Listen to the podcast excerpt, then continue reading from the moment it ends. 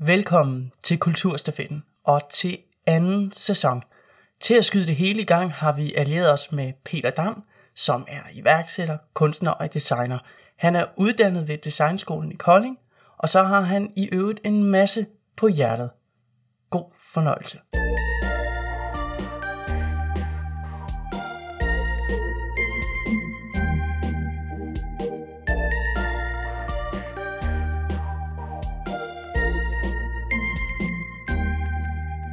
Velkommen til dig, Peter.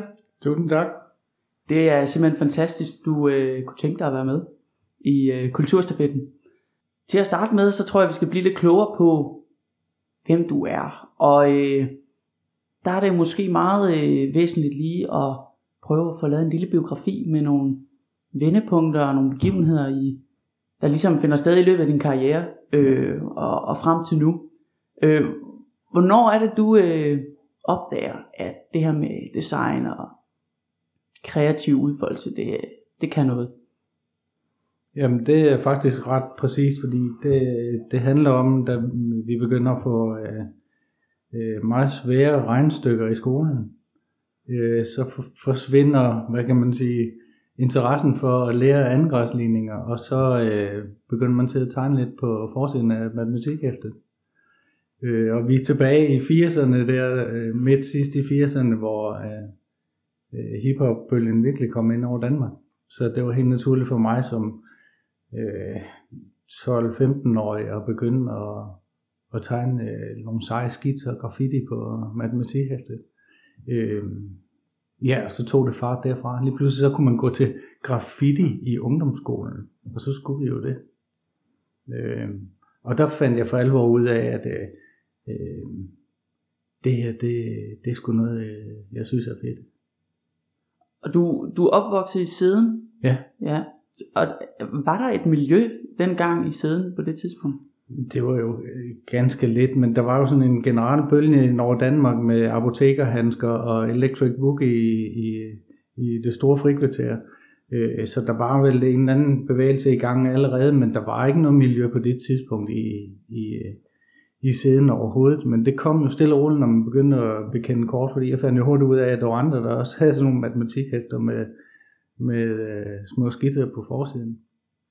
Øh, og så begynder man jo at snakke sammen. Det er klart, når man har samme interesser, så, så begynder man lige pludselig at hænge ud sammen og øh, ser nogle muligheder ud i at skulle finde ud af, hvad, hvad er det her for noget, og øh, skal vi ikke lave noget sammen og gøre noget sammen? Bliver du så til nogle ture rundt i byen og lave nogle signaturer? Ja, helt klart. Ja, rigtig meget. Det øh, startede jo sådan lidt i, i det små og for sjovt, øh, og blev stimuleret lidt i ungdomsskolen. Meget paradoxalt i virkeligheden. Øh, og så øh, senere hen, så, så, så handlede det jo om at prøve at se, øh, gud vi, hvordan den her lille skitse ser ud i, i 3 gange 8 meter på en væg øh, et eller andet sted. Og så begynder man jo som øh, 15-16-årig at spekulere i, okay, der skal 10 dåser til, og der skal øh, 20 liter grunder, og så skal vi ud af sæden, uden der er nogen, der tænker, hvad fanden skal de to drenge der? Øh, så det var, øh, ja, det var en anden tid, men øh, det var, det var, øh, det var fedt, og på det tidspunkt var det spændende, helt vildt, og man ville gerne noget andet. Det var meget sådan øh, almindelig jævnt øh, miljø, vi kom fra, så det der med, at man lige pludselig kunne være lidt mere vild og ekstrem, det havde vi behov for, og vores alder var jo også til det, man skulle eksperimentere og gøre noget vildt. Så det røg vi lige med hele den der hiphop-bølge der, det var så fedt. og hvad bliver næste skridt øh, fra, fra graffiti-miljøet, og hvad bringer der videre frem? Jamen det, det gjorde en skillevej, der hed sig af, Øh, efter skole, der havde jeg job i en tøjbutik, øh, og øh, da jeg stoppede med skolen, så fik jeg øh, tilbudt en læreplads som øh, tøjekspedient i den her tøjbutik. Øh, og det var meget lokkende. Jeg kendte øh, hele stedet så godt, og miljøet og øh, rutinerne, men jeg kunne bare mærke, at øh, det, det skulle jeg ikke. Altså, jeg skulle noget andet. Jeg ville noget mere med det der kunst, og det var det, der ligesom, øh, det var det, jeg brændte for på en eller anden måde. Øh, jeg vil ikke sige, at jeg gerne vil være kunstner, men jeg vil gerne øh, tegne. på det tidspunkt var der jo noget, der hed en reklametegner. Det var meget optaget af, hvis man kunne få en læreplads som en reklametegner. Men så skulle man jo kunne tegne. Øh, også lidt bedre end bare at lave sådan nogle store boblebogstaver. Og, øh, og der fandt jeg ud af, at øh, okay, det her det er et håndværk, der skal læres. Øh, så jeg sagde nej til min øh, pæne nej tak til min læreplads. Øh, og så fik jeg mig et job i Jysk Rengøring. Søgte på det der gang, i gamle dage hed Tekst-TV. Der kunne man finde om morgenen sådan nogle, øh, nogle øh, reklamer for, hvor man kan søge sådan nogle øh, jobs. Øh, og der så jeg det der Jysk Rengøring, og så søgte jeg sådan et øh, morgenrengøringsjob i en øh, børnehave, vugstue. Og så gjorde jeg rent der øh, fra 5 om morgenen til halv 9 om, øh, om øh, morgenen. De der 3-4 timer hver dag, og så gik jeg på øh, dagskole på sådan en kunstskole øh, her i Odense i, ja, i to år. Hvor jeg så lærte at tegne rigtigt. Sådan en helt klassisk tegning. Og der fra øh, den fynske kunstskole, Ja, der får du øh, øjnene op for designskolen i Kolding. Ja, lige præcis. Det var jo sådan, at, at øh, man skulle ligesom prøve at finde ud af, hvordan man kunne øh, leve af det her, den kunstneriske vej, og der, øh, der var meget optaget af det, der i gamle dage hed Kunsthåndværkerskolen, som senere i dag også nu hedder Designskolen, som ligger over i Kolding. Øh, øh, og der ville jeg gerne ind, jeg ville gerne være kunsthåndværker. Øh, og der havde jeg hørt, at man kunne blive øh, børnebogsillustrator, og det synes jeg lød spændende. Øh, så jeg søg, man skulle så søge ind, der er så en optagelsesprøve, en tre-dages prøve, hvor man skal øh, øh, alle mulige tegneøvelser igennem, og man skal aflevere sådan en, en mappe med 40 tegninger til bedømmelse af sådan en, en komité, som ligesom skal sige god for, for at man kommer ind. Og det, var- på det tidspunkt var det en ret hård optagelsesprøve, hvor vi var, jeg tror 70 optagelsesprøver, og kun 12 der kom ind, og 6 der blev færdige fem år efter. Så, så øh, der skulle man virkelig kunne sit håndværk, og det gjorde så også, at første år jeg søgte, kom jeg ikke ind, jeg var ikke god nok øh, tegneteknisk. Og så tog jeg lige et år mere med at vaske lige nogen i en børnehave fra 5 til 8 om morgenen. Så jeg ved, jeg har vasket mine gulv, synes jeg. Så er det ikke dig, der står for rengøringen derhjemme. Mm, jo, det er det alligevel, men ikke så meget måske. Men øh, derfra Designskolen Kolding, så har du hvor mange år på skolen der, før du er færdiguddannet? Ja, det tager er en femårig uddannelse, sådan helt klassisk. Først en treårig bachelor, og så kan man så tage to år ekstra øh, i en eller anden retning, som man gerne vil forfølge. Øh, og der forfulgte jeg så grafisk design og tog af, afgang i det øh, logo- og identitetsprogram, hvor hvor man tegner skrift og laver logo til en virksomhed og sådan noget. Øh, og det var ligesom mit afsæt ude i virkeligheden. Og det fører dig så ud i reklamebranchen. Ja, så, så sker der jo det efter fem år, hvor man har været spærret ind i sådan en anstalt, hvor man skal føle og øh, synes og have god tid, og det tager lang tid, og det hele skal modelleres frem. Så kommer man ud i den virkelige verden, og så skal man jo være færdig med et logo i morgen kl. 12, for der kommer kunden, når man skal have tre forslag, og hvis det ikke er godt nok, så skal det også være grønt. Og du ved, det er et helt andet tempo, hvor jeg kom fra sådan et meget kunstnerisk miljø, hvor der var ro og tid til at fordybe sig i det, til øh, at komme ind i en helt anden verden. Ja, øh, næsten bare sige den almindelige, rigtige verden, hvor der skal altså leveres, øh, og ikke bare en gang, men, men hver gang. Så det var lidt af et kulturschok. Men der fik jeg så øh, arbejde på et reklamebureau, øh, og var der øh, i 12 år med fuld øh, skrald, og endte øh, med at være chefdesigner for, for, øh, for hele øh, Molvitten, og øh, havde en, en ret fin karriere der. Og så stopper du. Og hvad er det, der gør, at du tænker, nu er vi færdige med reklamebranchen. Vi skal videre. Øhm, jamen, jeg tror det er, jeg tror i virkeligheden, jeg følte, at jeg, nu havde jeg let det, jeg skulle, øhm, for at jeg selv skulle kunne. Øh, ved siden af min øh, øh, travle hverdag i, øh, som, øh, som designer på byrådet, der øh, om aftenen, der lavede jeg børnebøger.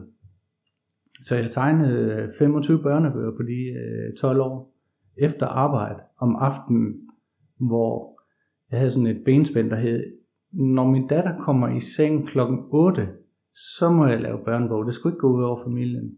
Så må jeg tegne en børnebog, og så skal jeg i seng inden klokken 12, fordi så, ellers er jeg ikke frisk nok til at kunne drive på dagen efter. Så jeg kører sådan en dobbeltspil, eller en dobbeltkarriere i hele det forløb. Det vil sige, at jeg er 50 timer på arbejde, og så hjemme i kælderen om aftenen om natten og lave børnebog.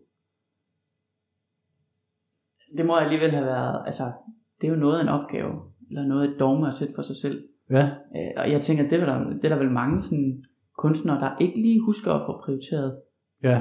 hen ad vejen.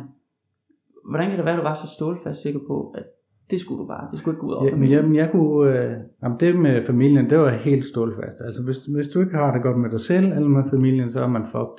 Altså så det skal der bare være styr på. Øh, og så finder, finder jeg ud af, at øh, efter jeg har været så meget i reklamebranchen, hvor man skal sælge spejepølser og konditøj og sådan noget til folk, som ikke har behov for det, at jeg manglede det, den der fordybelse, som der ligger på designskolen, hvor man siger, jamen, hvad er det for et problem, du forsøger at løse? Øh, og er det, øh, hvor lidt skal der til, i stedet for at sige, hvor meget skal der til? Og øh, hele den der tankegang, også om at, øh, at få lov at lave øh, noget, som jeg godt kunne lide at lave, altså at tegne. Øh, og hver gang jeg lavede det der børnebøger, jamen det gav jo benzin til, at jeg kunne øh, drive bureau om dagen. Så, så jeg kunne ikke lade være simpelthen. Og i dag er du jo en øh, entreprenant personlighed med mange projekter og bolde i luften. Øhm, og for en god ordens skyld kunne vi måske lige prøve så lige at zoome lidt ud, og så øh, kigge på, hvor du er i dag. Øh, hvor mange profiler du egentlig arbejder under. Øh, du har jo blandt andet din gode kompan. Ja, Du har hovedselskabet sammen med. ja Kasper. Ja, kan du prøve at sætte lidt ord på, hvad er det for en størrelse? Øh, jamen, der sker det efter øh, de her 12 år med fuld skrald og børnebøger og stor karriere, så øh, øh, kan man bare mærke lige pludselig, at øh, jeg skal noget andet. Det her det er for meget, og det, er, der er slet ingen grund til at have så travlt, og øh, det giver ikke mening for mig mere at, at lave det, jeg lavede. Jeg vil gerne ned i tempo og op i kvalitet. Øh, og så valgte jeg at sige mit job op, øh, og sælge øh, min øh, store lejlighed og min bil og øh, starte fuldstændig forfra og sige, øh, nu er det kun mig, og det handler kun om mig, og jeg vil kun lave det, som gør mig glad. Øh, og hvis folk ikke vil have det, så, så skal jeg ikke lave det simpelthen. Så og det er tilbage til tegningen, og det er tilbage til designeriet, og det er tilbage til det, som gør mig glad.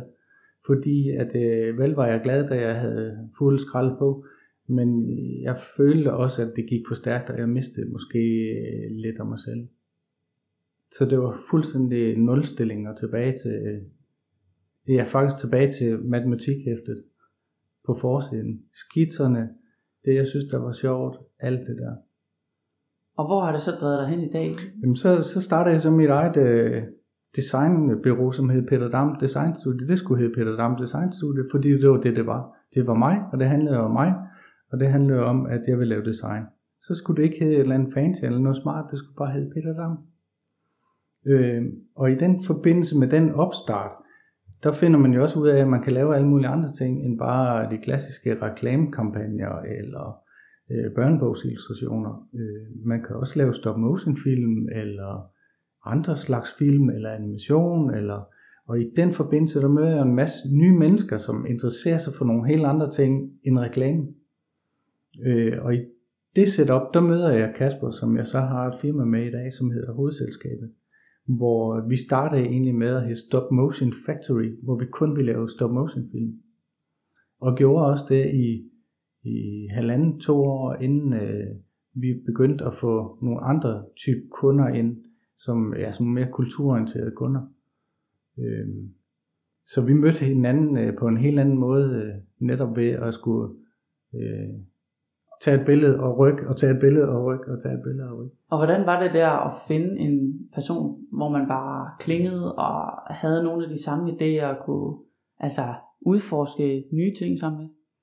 Øh, I starten, der var jeg meget sådan, jeg har mit, og du har dit. Øh, og sådan tror jeg også Kasper havde det. Han havde lidt den samme profil som mig, havde haft rigtig travlt, også i reklamebranchen, men han var så tekstforfatter og konceptudvikler. Så al hans tekst, det skulle bruge noget grafik, og alt mit grafik skulle bruge noget tekst. Så tit og ofte, så gik vi sammen om nogle større opgaver som et team, og vi fandt ud af, at når vi gik sammen, så blev vores ting faktisk bedre. og vi stod også, fremstod også lidt mere professionelt, når vi var to, og ligesom havde sådan en fælles front mod kunden, og det gjorde, at vi lige pludselig kunne tage nogle helt andre typer kunder og opgaver ind, som ikke bare handler om at tegne en forside til en avis, eller, men at man kunne arbejde meget større og meget federe projekter i virkeligheden. Så øh, her til sidste jul, der slår vi så vores to egne forretninger sammen under et navn, der hedder hovedselskabet. Men vi har stadigvæk vores, hvad kan man sige, gamle profiler. Og der, der dyrker vi så det, som vi synes øh, er fedt der. Så vi blander det ikke sammen på den måde. Så vi mødes omkring nogle andre ting øh, i hovedselskabet. Og det handler om at lave kultur og øh, kommunikation til museer. Så for at summere lidt op, så har du hovedselskabet ja.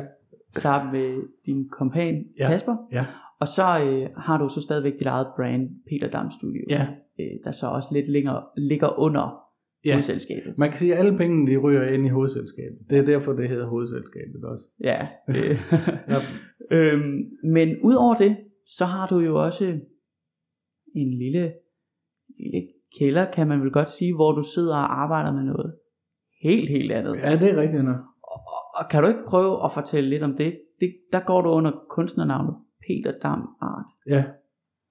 Jamen det handler om, at øh, hvis du har, du har øh, reklamen og konceptudviklingen og den kommercielle del på den ene side, og så har du kulturdelen på den anden side, hvor man laver, hvor jeg laver de her øh, vægudsmykninger og, øh, ja, og den slags ting, og så øh, øh, så dyrker jeg jo meget det her at, at tegne, og man kan også tegne noget andet end øh, graffiti eller en øh, maskot til en spejpøls. Øh, Øh, man kan godt tegne meget mere klassisk, og det er jo så det, hvad kan man sige, også var mit afsæt fra starten, det er at lære håndværket ordentligt.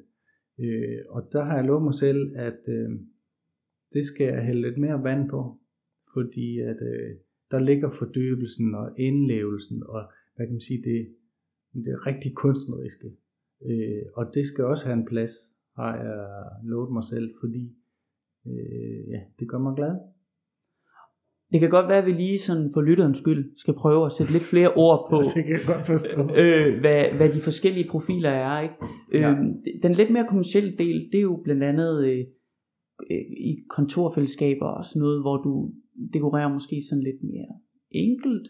Ja. Vil det være rigtigt, hvor, hvorimod Peter Dam Art er mere en, Ja, det er sådan en klassisk øh, Nat- kunst. Øh, og naturen du vel også er inspireret af. Ja, meget. Ja, ja, ja. Hvad for pokker? Jamen, jeg, som, som du kan fornemme, så skyder jeg i alle retninger, men det gør jeg simpelthen fordi, at øh, øh, jeg øh, har lovet mig selv at være nysgerrig og eksperimentere. Og øh, hvis der er noget, jeg gerne vil prøve, så er det sgu bare med at få det prøvet af. Og hvis der er noget, man godt kan lide, så er det bare med at gøre mere af det. Øh, og så er det sådan set lige meget om, øh, om det er den ene eller den anden retning. For mit vedkommende, der handler det ikke så meget om at få kunstnernavn og blive stor på galleri. Det handler meget mere om øh, personlig udvikling i virkeligheden. Og så gør det, som øh, ja, gør mig glad, fordi øh, det, det er mere optaget af, end, øh, end at komme ind og hænge på Luciana. Det er slet ikke det, der er mit mål med det. Og nu øh, har vi snakket lidt ind i øh, de forskellige profiler her, Mm. hvor den ene jo måske er lidt mere øh, kommercielt anlagt, Ja. og hvor det andet bliver lidt mere kreativt og eksperimenterende og sådan noget. Så derfor er det også øh, passende for mig at øh, lede det over til spørgsmålet fra sidste afsnits gæst, Ja, nemlig ja. Jonas Skyd, som er filmskaber og rapper, øh, og han har et spørgsmål, der kommer til dig her. Og det er et spørgsmål, jeg nok selv lidt har fået, men som, som jeg altid er interesseret i at høre, hvordan andre kunstnere ligesom tager det. Og det er det her med, hvordan du bedst muligt skældner imellem det kommercielle og det mere kunstneriske, og er der får du stadig nydelse af det kommercielle, altså hvad får du af nydelser der, øh, udover måske bare pengene, ja, er, er mit spørgsmål. Ja, Peter. Okay, jamen altså, øh, øh, jeg har det sådan, at, at det ene, det udelukker ikke det andet. Øh, og øh, når du arbejder meget kommercielt, så, øh, bruger du nogle tricks og nogle strategier, som er ret øh, effektive at trække med over i en meget kunstnerisk verden. Øh, fordi man klassisk tænkt i, kunstner, øh, i den kunstneriske verden jo ikke er så optaget af, om det kan sælges det her. Øh, det handler meget mere om at forfølge et udtryk og blive bedre og klogere på sig selv og sin stil og sådan noget. Øh, men når du så lige pludselig har en reklamehjerne med ind i det rum, så sker der noget ret interessant i forhold til, øh, så siger reklamehjernen, hvad skal det koste? Øh, hvor skal det hænge? Hvem er målgruppen? Hvad er et klassisk øh, format på en stuevæg? Jamen så skal du ikke lave nogle store malerier, så skal du lave nogle små tegninger, som passer ind. Hvad er det typiske øh, øh, rammeformat i forhold til, hvad det passer til sofaen? Sådan vil den klassiske kommercielle øh, reklamehjerne tænke. Og der kan man jo sige, der kommer jeg jo lidt på prøve, fordi jeg er nødt til at slukke for ham der, der blev ved med at sige, det skal kunne sælges. Hvad skal det koste? Hvem er målgruppen? Hvor jeg bare, hvor jeg blev nødt til at sige, det skal ikke sælges, det skal ikke koste noget. Det kan være, at man bare skal give det gratis. Så tit og ofte så, når jeg får besøg nede i min lille kælder der, hvor jeg sidder og tegner fugle for tiden, øh, hvis der så er en, der siger, nej, det er godt nok flot, hvad koster det? Mm, Hmm, synes du det er flot? Ja, jeg synes det er lige sådan noget for mig. Nå, så skal du have det. Så giver jeg dem billedet gratis. Fordi meget indledningsvis, som vi også snakkede om, da vi mødtes, at øh, det har en kæmpe stor værdi for mig at se, hvad der sker ved folk, når de får sådan en, noget, som de har, måske ikke har regnet med, eller noget, som de har drømt om. Øh, og det vil jeg skulle hellere give dem end få 1500 kroner, som jeg kan gå ned og købe yoghurt og mælk for. Det betyder ikke, at jeg giver alt mit kunst væk gratis. Det betyder bare, at når jeg ikke øh, skal leve af det på den måde, fordi jeg har det kommercielle ben også, så har jeg muligheden, og så skal man jo for fanden også gøre det. Være givende, fordi jeg har, jeg har den øh, opfattelse, at nu mere du giver, nu mere får du også. Og, og på den måde, så synes jeg, det er så øh, fantastisk det der med at, at bare give det væk. Noget, som har så klassisk, i klassisk forstand så stor værdi, bare give det. Fordi det kan jeg. Nu det er det, jeg har lyst til. Men hvis nu du fik muligheden for at smide alt det kommercielle på hylden, og så udelukkende leve af det kunstneriske, altså, og folk de vil give masser af penge på det, kunne du så godt smide det andet på hylden? Nej, det, er sgu, det tror jeg ikke. Jeg har altid været sådan lidt en dobbeltspiller. Øhm, og jeg, jeg søger ikke efter en eller anden position i livet, hvor jeg kan leve øh, øh, godt af at tegne eller male et motiv 100 gange og blive kendt for en eller anden stil. Altså jeg, jeg, jeg vil meget hellere sige, nu har jeg lavet øh, 10 børnebøger, nu skal jeg ikke lave flere børnebøger. Og så laver jeg nogle benspænd, der hedder, nu må du ikke lave flere børnebøger. Nu skal du lave noget, du aldrig har lavet før. Så, øh, ja, så laver jeg så en frimærkserie. Okay, det kan du godt fortælle lidt mere om. ja, Nå, men det er, hvis man har en god idé, så skal man jo vise den til nogen. Øh, og tit og ofte så, øh, ja, jeg sad i en situation, hvor jeg havde net, nemt ved at visualisere og konceptualisere og præsentere øh, øh, idéer. Så ja, da jeg fik en idé til et, et øh, frimærk, jamen så, så lavede jeg det bare. Og så sendte jeg det over til det, der hed Post Danmark i gamle dage. Øh, og, og skrev at se, sådan, sådan kan man også lave frimærke.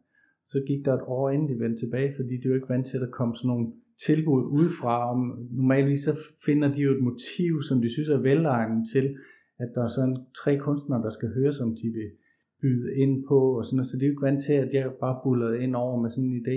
Men det vidste jeg ikke. Jeg tænkte bare, at en god idé, så nu sender jeg det bare derover. Øh, så de var sådan helt, hvad, altså er det trygt rigtigt, eller hvad skal vi bruge det til, eller hvor kommer det fra, hvem, hvem er det, og, øh, og på den måde så, øh, så havde vi den der, igen den der sådan kommercielle del, når du, når du vælter ind over med sådan en kommersiel øh, 2 for 30, nu er den her-agtig attitude, det kan de slet ikke forstå over i det der andet ben, hvor det sådan er meget eftertænksom, og øh, lange processer, og store organisationer og sådan noget. Øh, så det, det tror jeg bare, at komme på tværs. Og i det, at man kommer på tværs, apropos framing, som vi snakkede om før, øh, jamen så sker der jo det, at så lige pludselig så skiller man sig helt vildt ud. Og så skal man selvfølgelig også have en god idé, og det var så også derfor, de valgte at, at udgive frimærket. De sagde, at vi har ikke nogen kommentarer til det andet, det vil vi gerne udgive. Øh, og det var så en, en hyldest. Øh, serien hed Fire Flade, og det var en hyldest til øh, øh, os alle sammen, som står og smører madpakker om morgenen. Det var fire stykker rugbrød, en ostemad, en leverpostejsmad, en spejepølse og en, jeg kan ikke huske, en eller anden mad, som jeg tegnede direkte ovenfra, så den havde samme format som en frimad. Fordi jeg synes, det var så sjovt, det der med, at man kunne slikke på en ostemad og sende den til Kina. og så var mere dansk end sådan en, øh, en, et stykke smørbrød. Det var super dansk. Altså prøv at tænke at sidde i Kina og få sådan et stykke rullebrev der med, øh, med remoulade på, på sit øh, brev. Altså det synes jeg var pisse fedt. Det synes de så selvfølgelig heldigvis også. De vil så gerne tage det sådan lidt et andet sted hen, hvor det skulle være mere sådan en klassisk øh, smørbrødshistorie. Så der tegnede vi dem lidt om, så de blev mere sådan øh, smørbrødsagtige, og ikke så hverdagsagtige, som jeg havde lavet dem. Jeg havde bare lavet dem helt grå med to stykker agurk på og sådan noget. Men øh, vi lavede dem om, og i, i fint samarbejde med selveste Ida Davidsen blev der valgt, hvilke motiver der skulle laves, og så, så øh, blev de trygt og lavet i 2012 eller sådan noget, tror jeg. Og var det mest solgte danske frimærke i 2012. Imponerende. Ja, det var ret fedt. Men der må næsten også være, øh, det er jo en succeshistorie det her, kan man sige. Ja. Der må næsten også være nogle idéer, du får, hvor, hvor, hvor det ikke måske går så godt. Ja. Har du nogen historie på sådan noget? Altså, jeg har jo masser, øh, hvad kan man sige, fiasko ting, hvor man tænker, ej, det dur ikke, eller det går ikke. Men jeg er sådan rimelig øh, påpasselig med øh, ikke at tage for noget for ja, du ved, noget, der er for våget ud i offentligheden, så det bliver til en, en kæmpe fiasko. Det skal jeg nok øve mig lidt i at være lidt mere flabet med det. Øh, så jeg har ikke sådan nogen, hvor jeg tænker, den her, den var virkelig god, men det, det faldt virkelig bare ned mellem øh, to stole. Det har jeg ikke, fordi det er altid sådan, jeg er sådan rimelig øh, velovervejet, inden jeg sender ting ud, i forhold til, at, øh, at, det, at det nok skal lykkes. Men du må næsten også have en, altså så må du være ret øh, grov i din sortering, når du har alle de her idéer. Jamen det er også. Hvordan er det at kill your darlings? Altså... Jamen det lærer man jo. Især når man er, har arbejdet med det i, i 12 år med fuld skrald og fire afleveringer om ugen, og der bliver man bare øh, øh hurtigt til at sige øh, ind og ud og op og ned. Og nogle gange så, så må man jo, som du siger, slå nogen ihjel, som, som man har det skidt med. Men jeg plejer altid at sige, øh, vi gemmer dig til en anden gang, siger jeg. Og så dukker de op i en anden sammenhæng. Nu øh, kunne jeg godt tænke mig at øh, snakke lidt videre ind i, øh, i det lidt mere, øh, hvad kan man sige, sådan hvis man prøver at opsøge og finde lidt mere ud af, hvem du egentlig er som profil. Øhm, så hvis nu jeg siger sætningen, det eneste gode ved corona er, hvilke tanker sætter så gang i dig, og kan du fortælle lidt mere om, hvad det gik ud på? Øh, ja, men det var en, det var egentlig en tanke, der kom af, at jeg mødtes med en, øh, en god ven, som øh, havde startet et eventbyrå, øh, og vi gik og snakkede om, øh, hvad man kunne gøre for at, ligesom at cheer folk lidt op i hele den her coronasituation. Jeg var mildest talt, da vi mødtes til kaffe, der sagde, jeg er simpelthen så træt af at høre de der nyheder om folk, som er døde, eller noget er lukket, eller på det tidspunkt, der var det simpelthen øh, så frygtelig irriterende, så jeg var nødt til at slukke for, jeg gad ikke at høre det. Fordi jeg var også irriteret over, at der sker også mange andre gode ting i verden, men det var slet ikke fokuseret på. Det var kun corona, og jeg forstår det godt, og jeg har dyb respekt for de folk, som både var syge og, og døde og alt muligt af det. Øh, men jeg synes godt, at man kunne have sorteret det lidt anderledes, så det ikke kun var død og ødelæggelse og skræmmekampagne. Øh, så vi er altså i en verden, hvor det, hvor det hele det bare er, det var mørkt, og det var koldt, og det var gråt, øh, og der var masser af vinduer i midtbyen, som var slukket og lukket i butikkerne, fordi øh, der skete ingenting, alt var lukket og slukket. Og så blev vi enige om, kunne vi ikke lave noget, som satte noget spræl i de her forretnings, tomme forretningsvinduer, noget, som øh, gav et smil på læben, noget, som gjorde folk glade, noget, som de også kunne øh, gå videre og tænke, hmm, det kunne sgu da godt være sådan noget. Der skulle både være noget øh, haha og noget aha, som jeg plejer at sige. Altså, det skulle både være noget, man godt kunne, øh, øh, noget til hjernen og noget til hjertet. Øh, og på den øh, note, så begyndte vi at snakke om, jamen der er sgu også noget godt ved corona.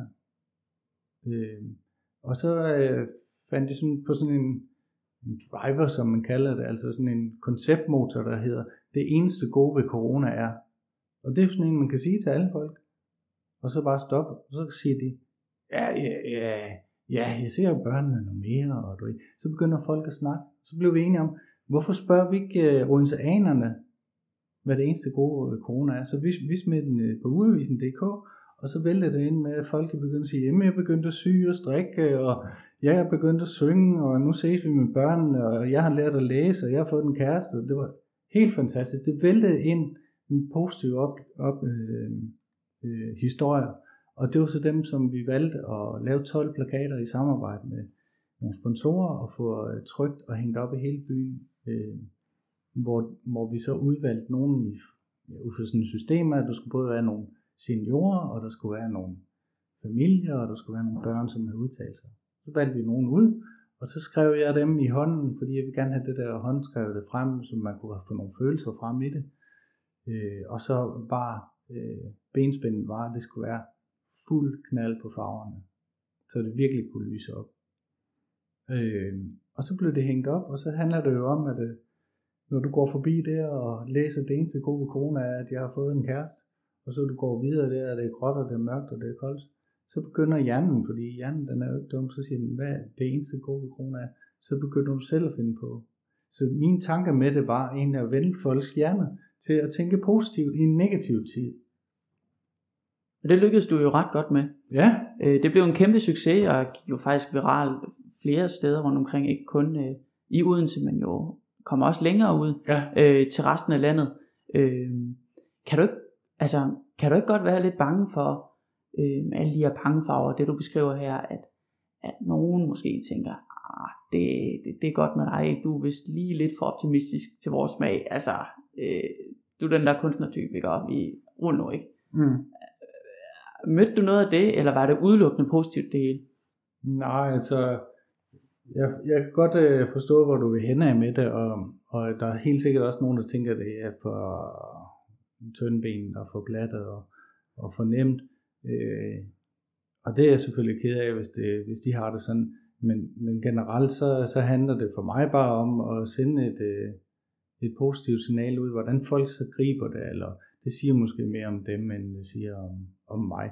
Altså nogen kan lide øh, himbær, og nogen kan lide jordbær, og så, så, så sådan er det jo. Og så har jeg den teori om, hvis, hvis jeg laver nogle positive øh, projekter, så tiltrækker jeg jo folk, som synes, at positivitet er fedt. Det vil sige, så er jeg sammen med positive mennesker. Hvis jeg laver en provokerende kampagne, så tiltrækker jeg folk, som gerne vil slås og debattere. Og, altså, du skal også passe på, hvad du sender ud, det får du jo mere af. Så når jeg sender positivitet ud, om det så på den ene eller anden måde, så er det i et håb om at finde nogle like-minded. Og så vil jeg jo være i det miljø. Så vil der jo være nogle, nogle øh, finkulturelle, der siger, hold da kæft, det er ikke noget med kunst at gøre, det er der nemme point. Det er fint, så er det bare ikke for dem. Så det er ikke et spørgsmål, om du bare vil provokere der. Nej, altså jeg ser det ikke som en provokation, altså slet ikke. Altså jeg synes, det siger- mere om, om øh, modtageren end afsenderen. Og man kan måske lige øh, for lytterens skyld lige, øh, hvad her det, referere øh, til noget af det, vi jo lidt snakker om. Blandt andet, nu har vi både snakket om den lidt mere kunstneriske profil. Det er Peter Dam Art, det vil vi finde på Instagram blandt Ja. andet. Øh, og Peter Dam Studio, øh, Ja, design. Design Studio, Ja. øh, på, øh, på nettet. Øh, så har man også et lidt mere visuelt billede af, hvad det egentlig er, Ja. øh, vi snakker om. ikke. Øh, det er jo meget godt øh, at give videre. Øh, jeg kunne godt tænke mig at snakke lidt ind i din arbejdsproces. Altså, hvad er det, du gør i maskinrummet? Øh, og, og prøve at, at blive klogere på begge maskinrum. Både Mm. hvor det er lidt mere kunstnerisk øh, i din lille kælder, hvor du sidder og hygger dig øh, en gang imellem, og, og så den kommercielle del, altså hvornår laver du det her, øh, hvad skal vi sige, hardcore øh, design. Ja. Øh, kan du prøve at tage os lidt med ind i, lad os starte med design først, altså hvordan starter det? Øh, tit og ofte så starter det med en idé. Øh, jeg har altid øh, været meget optaget af at finde ideen, før jeg begynder at gå i gang, fordi at øh, hvis du ikke har, at måske ikke en idé, men hvis du ikke har en retning, så er det svært ligesom at øh, få det til at løfte sig. Omvendt, hvis ideen er der, så er det jo egentlig bare at tage et hvidt stykke papir og sige, og tegne en streg og sige, er det nok? Nej. Tegne en streg mere, er det nok? Nej. Er det nok? Indtil den er der. Og så, så skal der jo ikke ret meget øh, til, før man ligesom kan øh, formidle det, man gerne vil. Så jeg kommer jo fra en baggrund, hvor det handler om, at man skal blive forstået. Øh, det med alt, hvad man viser, og alt, hvad man siger, det skal man kunne forstå hurtigt og nemt og enkelt, fordi det handler om, i gamle dage i reklamebranchen, at sælge varer. Så du skal fatte dig i korthed, være præcis, enkel og til at forstå. Øh, og det er altid der, som, hvor jeg starter, når vi snakker øh, de der street art projekter, og øh, det eneste gode ved corona, det er jo et godt eksempel på, det er jo det, at det starter med en god idé. Lige når du har den driver, så folder det sig ud øh, af sig selv nærmest. Og du var lidt inde på tidligere, at det er jo så nogle gange måske spænder lidt ben for dig selv, når du går lidt mere over i den kreative, øh, udøvende verden. Ja. Øh, men hvor er det så, du ligesom siger stop for det andet, og så bare virkelig er kreativ, kreativ?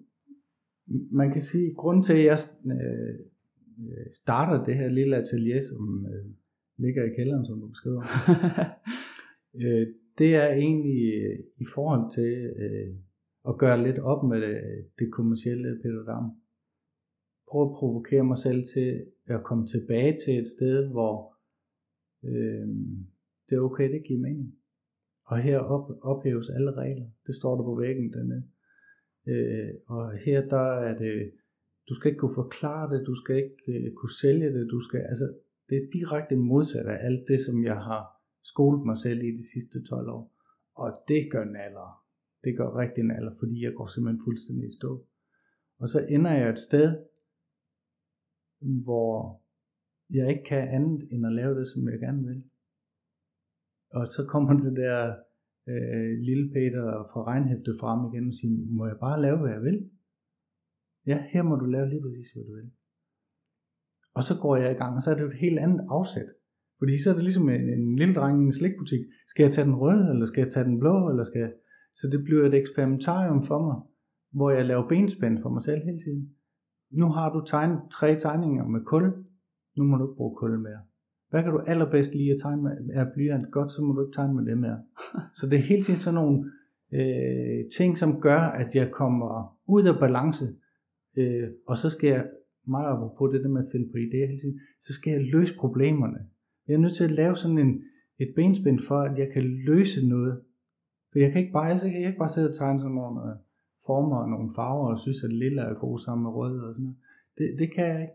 Jeg bliver nødt til sådan at sige, øh, det skal kunne bruges til et eller andet, eller det skal være på en krukke, eller nu må du kun male med hvid, eller øh, men jeg tror, det, det er virkelig det der med, at jeg, presser hele tiden på for at, at løse et problem. Fordi hvis der ikke er et problem eller et mål med det, jeg laver, så, så går jeg at stå. Så derfor er grund til, at jeg lige pludselig tegner fugle nu. Det er fordi, at jeg gerne vil være med på en udstilling, hvor, sådan en fugleudstilling. Og hvis jeg ikke havde det mål, så kunne jeg jo lige så godt tegne en and, eller en, en hjort, eller en bil, eller... Så jeg, jeg på en eller anden måde, så, så, så skal jeg have et eller andet, jeg går efter. Jeg skal have en deadline, og jeg skal have... Altså, så, så hele reklamemennesket, det ligger inde bagved og pumper. Men jeg laver hele tiden, spænder hele tiden ben for det.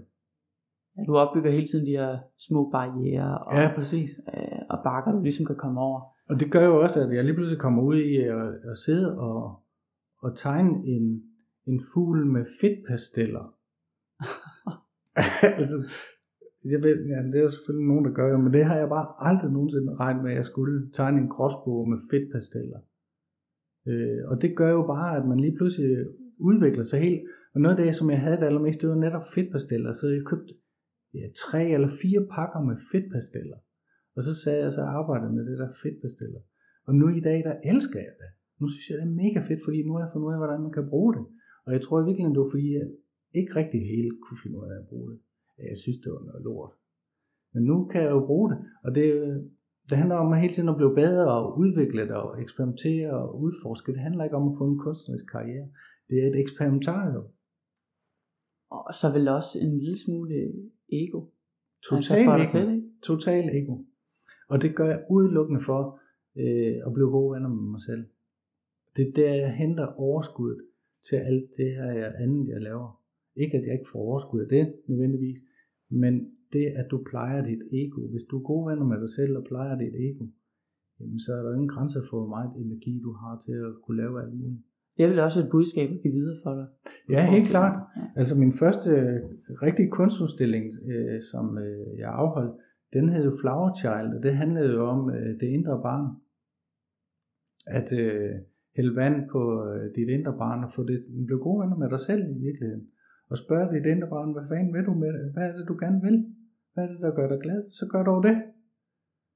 Vi er så optaget af at se godt ud, men vi er mega dårlige til at se godt ind. Og det er jo det, jeg synes, at det, er- det er interessant. Så jeg malede jo øh, 38 øh, portrætter af folk med lukkede øjne, som øh, egentlig kigger indad. Fordi jeg vil gerne have folk, de sådan siger, hvad, hvad ved du egentlig, når det alt kommer til alt? Og når du så, når du kommer helt derind til noget meget banalt, hvad ved du egentlig? Jamen så, så bliver du jo også nødt til at sige, hvad er det, der kommer dig glad? Og så vil jeg jo så spørge, hvorfor fuck gør du det så ikke? Og det er jo så det, jeg har taget min egen medicin og gjort. Jamen jeg vil gerne have et atelier, men så har jeg jo lavet det i kælderen. Men jeg kunne godt tænke mig at lave frimærken, så må du jo for fanden lave det. Så det handler om at forfølge sin drøm, og egentlig holde de aftaler, man har med sig selv. Vær god ved dit eget indre barn, fordi så blomstrer det. Men det koster vel også en del, gør det? Det, det gør det jo. Det er en personlig udviklingsproces, som er slidende, altså. Men det giver jo også meget belønning. Det gør jo også, at jeg kan sidde dernede og give mine ting væk gratis. Fordi, det, fordi at øh, værdi for mig er blevet noget helt andet, end det var for 10 år siden. Hvor det handler om store uger og sushi og coke og biler. Og, altså nu er jeg fuldstændig modsat. Nu har jeg købt mig et sommerhus og sidder ude i en skov og kigger. Og synes, det er fantastisk, når der flyver en svale forbi. Så, så, så ja. Så du bruger naturen meget også? Ja, det gør jeg. Jeg begynder at bruge den på den måde, at, øh, at øh, jeg er meget konceptuel igen, det kan jeg sgu ikke lade være med. Når jeg ser den her svale, så har jeg fundet ud af, hvor den bor, og følger efter den. Så bor den i en klit ned til vandet. Øh, og så samler jeg mudder og kridt og sådan noget øh, øh, ned for den her klit, hvor den sådan øh, bor. Og så bruger jeg det til at male med. Og så laver jeg et portræt af svalen med de materialer, som den bygger red af. Så det er kridt og kul og mudder og rust og alt sådan noget, jeg arbejder med. Så det skal være så naturligt, at man kan æde de her øh, tegninger. Det lyder virkelig alternativt. Et eller andet Ja, men sted. det er det. Øh, Hvordan, hvordan, altså jeg kunne forestille mig, at du har vel også et, et netværk af andre øh, kunstnere og, øh, og designere. Hvordan kigger de på dig, når du fortæller om det her? Mm, Det siger jeg er tosset. Nej, de spørger tit og ofte til, øh, ej hvor er det fedt, øh, hvor får du energien fra? Det kunne jeg også godt tænke mig, hvis, øh, hvis bare, og så kommer der nogle undskyldninger for, hvorfor de ikke gør det. Øh, men øh, ja, men jeg tror, at de synes, det er spændende. Så hvis du kunne give et øh, budskab sådan helt øh, fast videre til Mm. nogen, der måske sidder og bakser lidt med det, der måske ikke er nået så langt, som du er, Ja, hvad, hvad kunne et godt budskab og, og et godt råd være til dem? Min, mit bedste råd til dem, det er, at øh, man skal gå i gang. Fordi når du går i gang, så, så ligesom med sport eller alt muligt andet, i det øjeblik du gør det, så genererer du noget energi, som egentlig genererer mere energi. Så du får energi af at bruge energi. Det er nok i virkeligheden det, jeg bare vil sige. At hvis du løber meget for eksempel, så er du også helt vildt sådan overskudsagtig. Og så tænker man, ah, med 5 km, det kan jeg da godt løbe igen, og den løber jeg 10 i morgen, og så på torsdag skal jeg lige løbe en 5 igen. Men det, det kan du kun, fordi du løber. så genererer du en energi, som gør, at du har overskud til at gøre det igen. Så hvis du er i gang med at male kunst eller skuespil, eller finde, så handler det om at komme ud og gøre det, fordi at i det øjeblik, du sidder i det, så, så giver det så meget energi tilbage, fordi du egentlig hælder vand på dit indre barn, kan man sige. Så, så, så hvis du vil i gang, så skal du altså ikke, så skal du gøre det også, selvom du ikke synes, det er sjovt i starten. Fordi der sker noget, når du lige pludselig sidder der. Og apropos i gang og igangsættelse og iværksætteri, så øh, er den her podcast jo også, ligesom så meget andet, øh, en idé, der opstod opstået. Øh, hvor vi jo så i redaktionen kontakter dig, Ja. øh, og hører om ikke du vil lave et øh, logo til podcasten. Ja, Og det sagde du ja til, og det kostede os ikke en krone. Ja. Hvordan kan det være?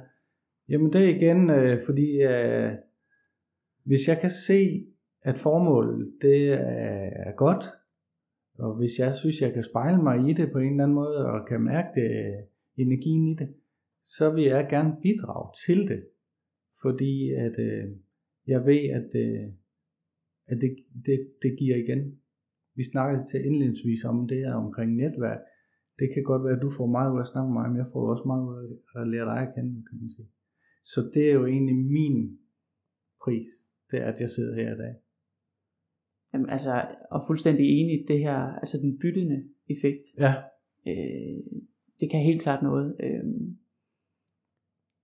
nu er vi øh, snart ved at, øh, at skal til at runde af, mm. øh, og øh, så skal kulturstafetten jo gives videre. ja det er jo det.